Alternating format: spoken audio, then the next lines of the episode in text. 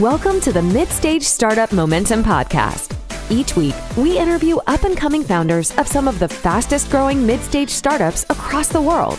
Your host is Roland Siebelink, who will share some of his own experience helping startups scale from 10 to 1,000 people in a few years. Here is Roland. Hello and welcome to the Midstage Startup Momentum podcast. My name is Roland Siebelink and I'm a coach and facilitator for fast growing startups, of which we have an amazing one in our studio today. It is uh, Sudhanshu Ahuja, if I pronounce that correctly. He's the founder and CEO of Impress.ai. Hello, Sud. Welcome to the podcast. Thank you, Roland. Happy to be here.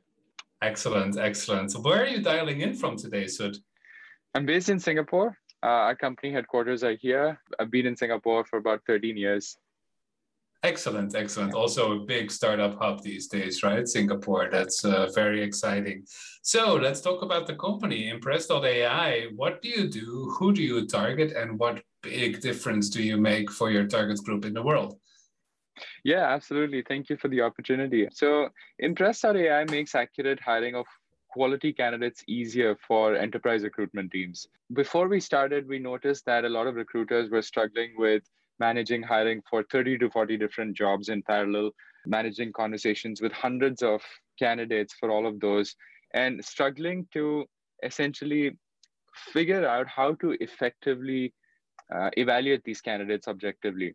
So we wanted to make a system that makes it easier for recruiters to hire more accurately at mm-hmm. scale. Mm-hmm. Uh, so that's what Impress.ai does. We enable recruiters to autonomously interview candidates.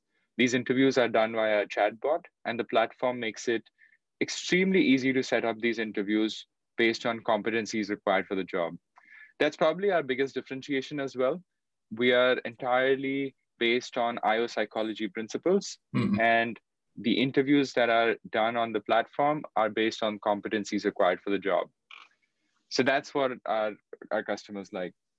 And in what phase of the interview process, I wonder, does this chatbot come to the fore? Is it very early on, or is it more when you're in the psychological testing phase? It's very early on. In okay. So if you look at the hiring funnel, there's a top of the funnel, there's a mid stage funnel, uh, and there's a late part of the funnel where you know, mm-hmm. the hiring has been completed and the candidate has become an employee. So we focus on the, the mid stage, or rather, the, uh, to quote your uh, interview name as well, we right. focus on the mid part of the funnel. But essentially, in the hiring process, the, all of this is still the early, uh, you know, the early interviews, the pre-screening and the screening interviews that we do. So we enable recruiters to skip the phone interview Ah, uh, okay. We, of course, don't remove the hiring manager interview. Those are still essential. Uh, all we're doing is helping recruiters and hiring managers prioritize which candidates they want to speak to first. So it's really about far more efficient screening of that huge candidate pool that where you make a big difference. Exactly, and it's it's about giving everyone an equal opportunity. Uh, mm-hmm. Every candidate who applies get a, gets an interview, even if it's with a chatbot. In the past, these same candidates won't ever hear back, or you know they'd, they'd struggle to uh, you know get a response from the company. But mm-hmm. in our case, every candidate, those with a stellar resume and those with not so well written resumes, also get objectively assessed. And our customers find that many a times they're able to identify and hire candidates who they otherwise would have not even noticed. Oh, that's very interesting. I was just going to ask about that. So now you can actually uh, not just avo- avoid the phone interviews for selection, but even the pre-filtering, uh, as you say, where uh, you know based on what the CV looks like or a good school that may be on there or not, people might in a way be selected out very early, right? Uh, I've even heard. I'm not sure if you can confirm that that many companies get so many CVs that they just look at the first 100 and all the rest that come in later, they don't even look at anymore. Yeah, those those are the tales that we've heard just before starting the company, and those are the ones that shocked us. I think that companies in general have these heuristics where they look for certain universities, you know, the top 100 universities on the resume, or they look for people with high GPA mm-hmm. without giving it a thought that uh, many of most of these things don't really matter um, mm. as to you know doing well on the job. There are many people who may not have done well at university because they found that they you know they, they were just studying the wrong thing. But on the job they have the exact skills that you're looking for. So we enable large enterprises to cut through some of these heuristics and just focus on the skills required for the job and evaluating candidates for those uh, rather than having any you know preconceived notions of what predicts success that's awesome. And yes, I do indeed love that it's not just about efficiency, it's also about equity, right? Giving everyone an equal chance to participate in the, in the interview process. And I think we can at least assume that a, a chatbot will not be putting in unconscious discrimination unless it's been given to them by the programmers, of course. It's always possible. um, okay, so you already mentioned you're targeting large enterprises, right? So, uh, how do you define lar- large enterprises and how is your go to market build to reach them? Yeah, definitely. Uh, just before I jump into that, you touched upon a very important point. Which oh, okay. On, yeah, please on, go ahead. on bias. So I thought I'll address that. So of one of the one of the great things about how we've built the platform is it's all white box algorithms. There's very little use, if any, of uh, algorithms that cannot be explained. The scoring that happens on our platform is based on competencies, based on questions asked to the candidates, with which have objective answers. Uh, so we're really not using any uh, you know black box algorithms where you don't know what what basis uh, it's scoring the candidate on. So our recruiters are actually able to modify these algorithms uh, in an explainable way. So that's something that we have invested um, mm-hmm. a lot of effort into right from the start you know being true to our principles of making hiring fairer. So just thought i I'd, I'd touch upon that before moving back to your question and so you said uh, going back to the go-to-market, your target group is large enterprises. Where do you do the cutoff? Like, how do you define them? Um, and then also, I'm curious, like, how do you break into these large enterprises and turn them from initial leads into uh, prospects and then customers? Definitely. So, large enterprises with more than 5,000 employees, mm. uh, mostly regional companies, we do of course work with companies who are large within a country and may not have a lot of geographical presence but uh, our best cus- or uh, rather uh, our fastest growing customers have been those with regional presence using multiple languages in multiple you know cities uh, in apac the way we approach these companies it's with large enterprises i think a lot of the uh, audience may recognize that it's it's a lot about trust yes. large enterprises whoever is making a decision or whoever is even making these evaluations does not want to be caught off guard for mm-hmm. working with a startup. So establishing that trust takes time. Time is a critical component. Mm-hmm. Uh, it of course takes relationship. It takes a lot of signaling as well. I think whatever tools there are to build trust, including press releases, including having strong backers, um, and being able to show a team that knows what it's doing all of these components become really important when you're working with large enterprises. And it, these don't matter as much in uh, you know uh, when when you're working with smaller companies or with consumers. So to be able to do that uh, some of the things that we've had to do is we've invested quite a bit in cybersecurity. As a young startup we're already soc 2 audited um, every year, and we're investing in further standards which tell large enterprises what kind of standards we follow in cybersecurity. In terms of reaching out to companies, I think what's been most important is our early case studies. So getting mm. the first one was, of course, the hardest. We yes. Uh, one of our largest customers is a bank called DBS Bank, and mm. they were the first to see how we can transform the hiring experience both for recruiters and for candidates. They signed up with us pretty much in the year that we were founded, and they've been with us since renewing multiple times. Now, we were able to partner with them to do quite a bit of PR announcements. In mm-hmm. fact, their marketing team churned out PR announcement after PR announcement about the results they were achieving. We were mentioned in their board meeting. So all of wow. that added up uh, to give us quite a bit of credibility in at least the Singapore market. And then we were able to leverage that and get backing from the Singapore government. So we're mm. accredited by the Singapore government, which means that you know that's another stamp of approval that this is a startup that knows what it's doing the technology works and yes and just uh, that... maybe as, as context for international listeners uh, especially our american audiences uh, the Singapore government is really a badge of quality. It's not like government approval in in a bureaucratic country where the government is not trusted all that much. I would say, right? I would say Singapore is famous for having the best people go and work for government rather than for a private sector. Oh yeah, I actually used to work for the government for. Of course, you would. before starting my own company, so yeah, the, the kind of people who work in the Singapore government are some of the brightest you will find uh, anywhere in the world. And you know, th- there was a perfect point to clarify. Probably, I uh, you know, I have that mindset in Singapore, and this is a different stage. So. Mm-hmm. The Singapore government has been really supportive, and we're we're looking to use some of these similar strategies as we grow outside of Singapore. We have customers using us in ten plus countries, uh, but some of the dominant ones for us as high priority markets are Australia, Hong Kong, and Taiwan. In these countries, we still need to establish more credibility, and we're using some of the same techniques we use in Singapore. Find a marquee client. Once you have that first one, do a fantastic job. Make sure you shout about it with the uh, with the permission of the customer, mm-hmm. and that's how uh, you know you, you get noticed as a startup where uh, we, we talked about earlier getting trust from companies uh, getting trust from enterprises.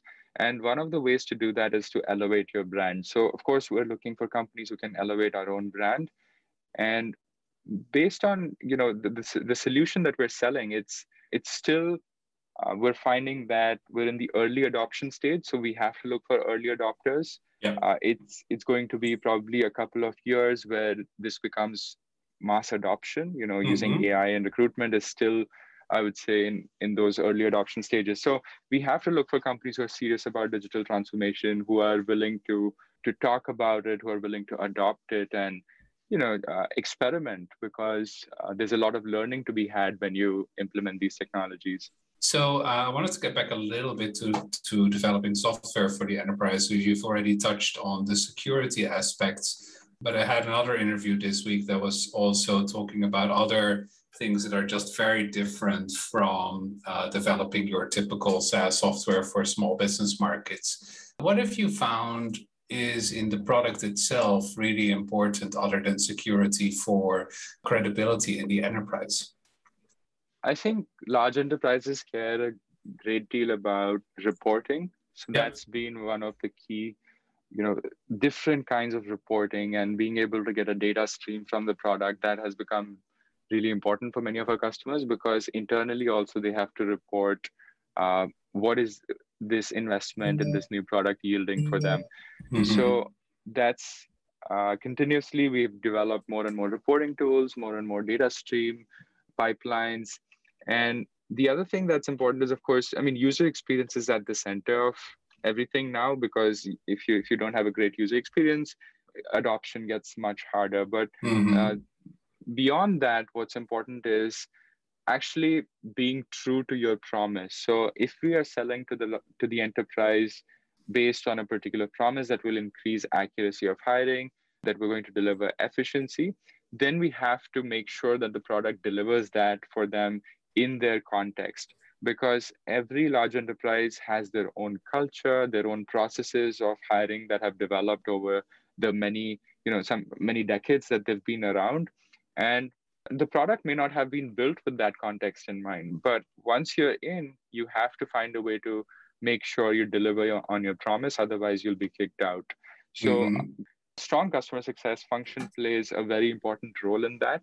And that's something that we've had to invest in quite a bit yeah, yeah, very good. Okay. So, out of the time since you've been working on this since 2017, so some four years now, right?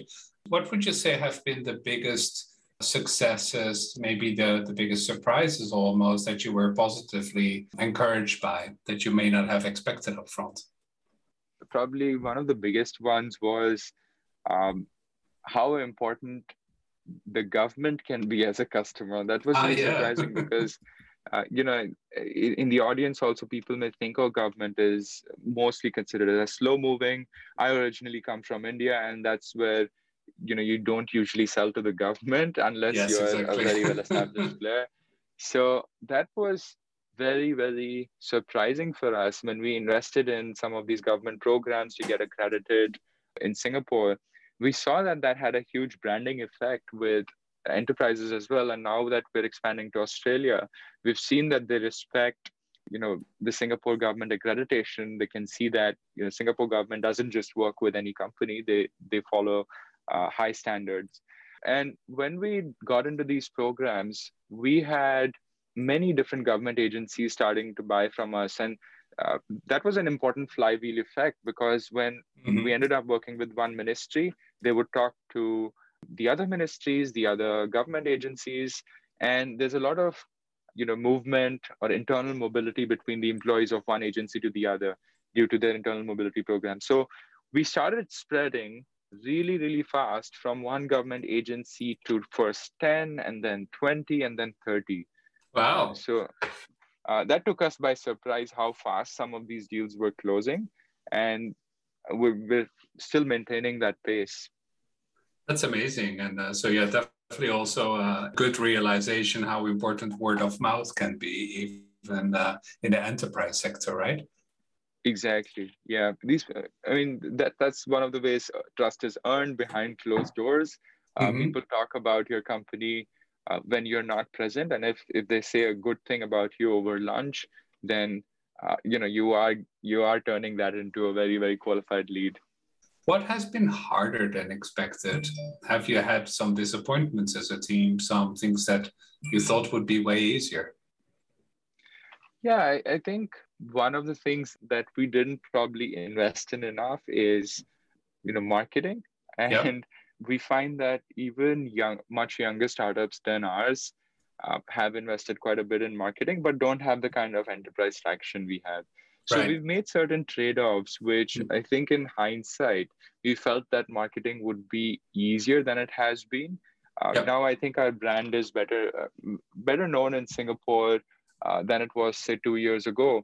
But that's been thanks to our customers and and uh, you know we've been a part of programs by some very large organizations, which has helped this. But that's probably something that we'd want to invest a lot more in it hasn't been easy. None of the co-founders have a marketing background or I see.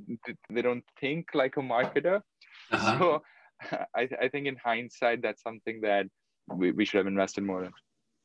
Yeah, absolutely. I think the, most of the B2B businesses I talk to, and especially the enterprise, will typically reserve quite a substantial amount of their revenues for marketing and sales, of course. But even out of that, the marketing is still substantial.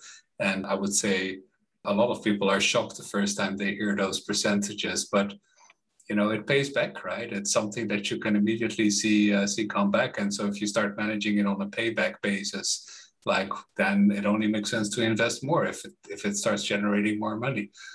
Absolutely agree with you. Yeah. But it's not a lesson that uh, that we learn in engineering school, for example. Exactly. Right? So... yeah, the three co-founders are all engineers. Uh, two of them have PhDs in computer science, but neither has any marketing background. Oh, that's an interesting uh, point. So, uh, have you uh, become more conscious of that over time, and maybe started to to diversify the leadership a little bit in that sense? Yeah, definitely. Continuously, we've invested in talents that we ourselves lacked as mm. you know engineers by training. That has been extremely important to success, and for marketing, we're in the process of building that capability far more now. Uh, we've actually hired a marketing director uh, who is ex agency uh, and very, very experienced in expanding brand. So all of these things are showing results, and the company growth is is getting faster, and you know our brand is getting bigger. That's excellent. Okay, so how big do you think Impress.ai will be in, let's say, ten years from now? I think that there is there's a large future for conversational workflow automation that's what we see developing as a large market in the future. Uh, if you look at the 10 year horizon, we believe that business workflow automation is always going to be a big thing. Wherever humans are interacting with software in an organization, there is uh, a possibility to have a conversational con- a component there in a big, big way. We're all used to now messaging platform, all different kinds of messaging platforms. In fact, they're they're taking hold in business, they're taking hold in consumer tech as well. So we believe that conversational workflow automation will be a big movement in the future, and we want to be a leading part of it. So in 10 years' time, if you ask me, we'd be listed uh, probably on a US exchange and, being at the forefront of uh, business workflow automation. Probably, I, I think uh, my biggest inspiration right now is uh, the company that I'm studying is ServiceNow. Yes. Uh, and that's that's one that I look up to. Mm-hmm. Okay, yes, a great example of a, of a company that had a great focus and then really built that uh, across the board, also internationally, and, started expanding from there. Very good. So, last question is always what have been some of the lessons learned that you would like to impress on other founders that come after you? Yeah, I think some of the things that have been really important to success. Uh, I mean, a, a lot of people might say this, but um, resilience is paramount. You're going to go through uh, such difficult times. You're going to go through good times as well, but mostly it's going to be difficult times because yeah. you're trying to go against the natural order of things. Sometimes I, I like to talk to my friends about, about our journey, and um, the way I think of it is uh, a startup is a company that is not supposed to exist. You're, right. you're trying to work against the economic forces and uh, you, are pushing up a rock up, uh, you know up a hill. So there is a way to make it work. There is a way that you find that spot on the hill where you can start really performing. And until then it's all about resilience. Even after that as you grow to the next stage it's uh, resilience is extremely important.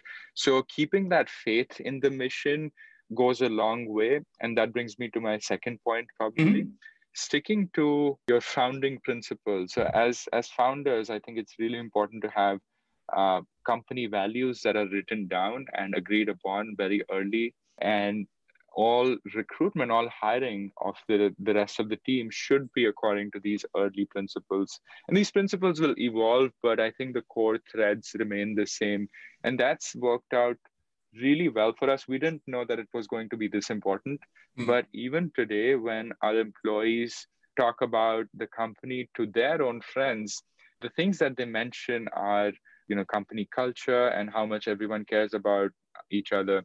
The other very important thing is because we set the mission as making hiring fairer right from mm-hmm. when uh, the company was starting, our product team or our even our operations and sales team, whenever we're developing new features, you, you, we were surprised by how many of them start asking, uh, "Oh, but this does this feature make hiring fairer? Is it aligned to our principles?" I love so, it. You're you're able to see this impact of well-stated principles and make them more scalable throughout the company. So that's yeah. been probably one of the one of the biggest achievements I think uh, for me as a as a founder to be able to spread mm. that mm-hmm. mission across the company a great example of how indeed setting a few strong principles can really not only guide but inspire your workforce much more than a revenue target ever could right? So um, i think that's uh, that's absolutely best practice that you're showing there. So, so uh, last uh, question after the last question is how can people listening to this podcast help you? What are you looking for? Where should they go for more info? And is there something they should test or download we're actually looking to find a market segment we, we can work in in the US market. Great. Uh, so we're looking for companies in the HR tech space who are mm-hmm. uh, who are selling assessments, who are selling HR tech solutions. Uh, these can be, you know, uh, we're looking for basically reseller partnerships or consulting partnerships where we can provide a recruitment automation solution for a certain segment of the market. So uh, that's really what we're getting out there for. And uh, yeah, if, if, if there are any companies uh, whom this sounds interesting to, please feel free to reach out to us at our company website. And that's uh, www.impress.ai, I think, right? Correct. Correct. Perfect. Okay. Well, so thank you so much for joining me today. This was an exciting and very interesting conversation. And yeah, I wish you all good luck in conquering the world that way and being a big public company 10 years from now. Thank you so much, Roland, for the best wishes. And I, I hope to prove you right. Like what you heard? Subscribe to this podcast and leave a review. Tune in next time for more hot startups and interviews with some of the highest momentum startup founders in tech today.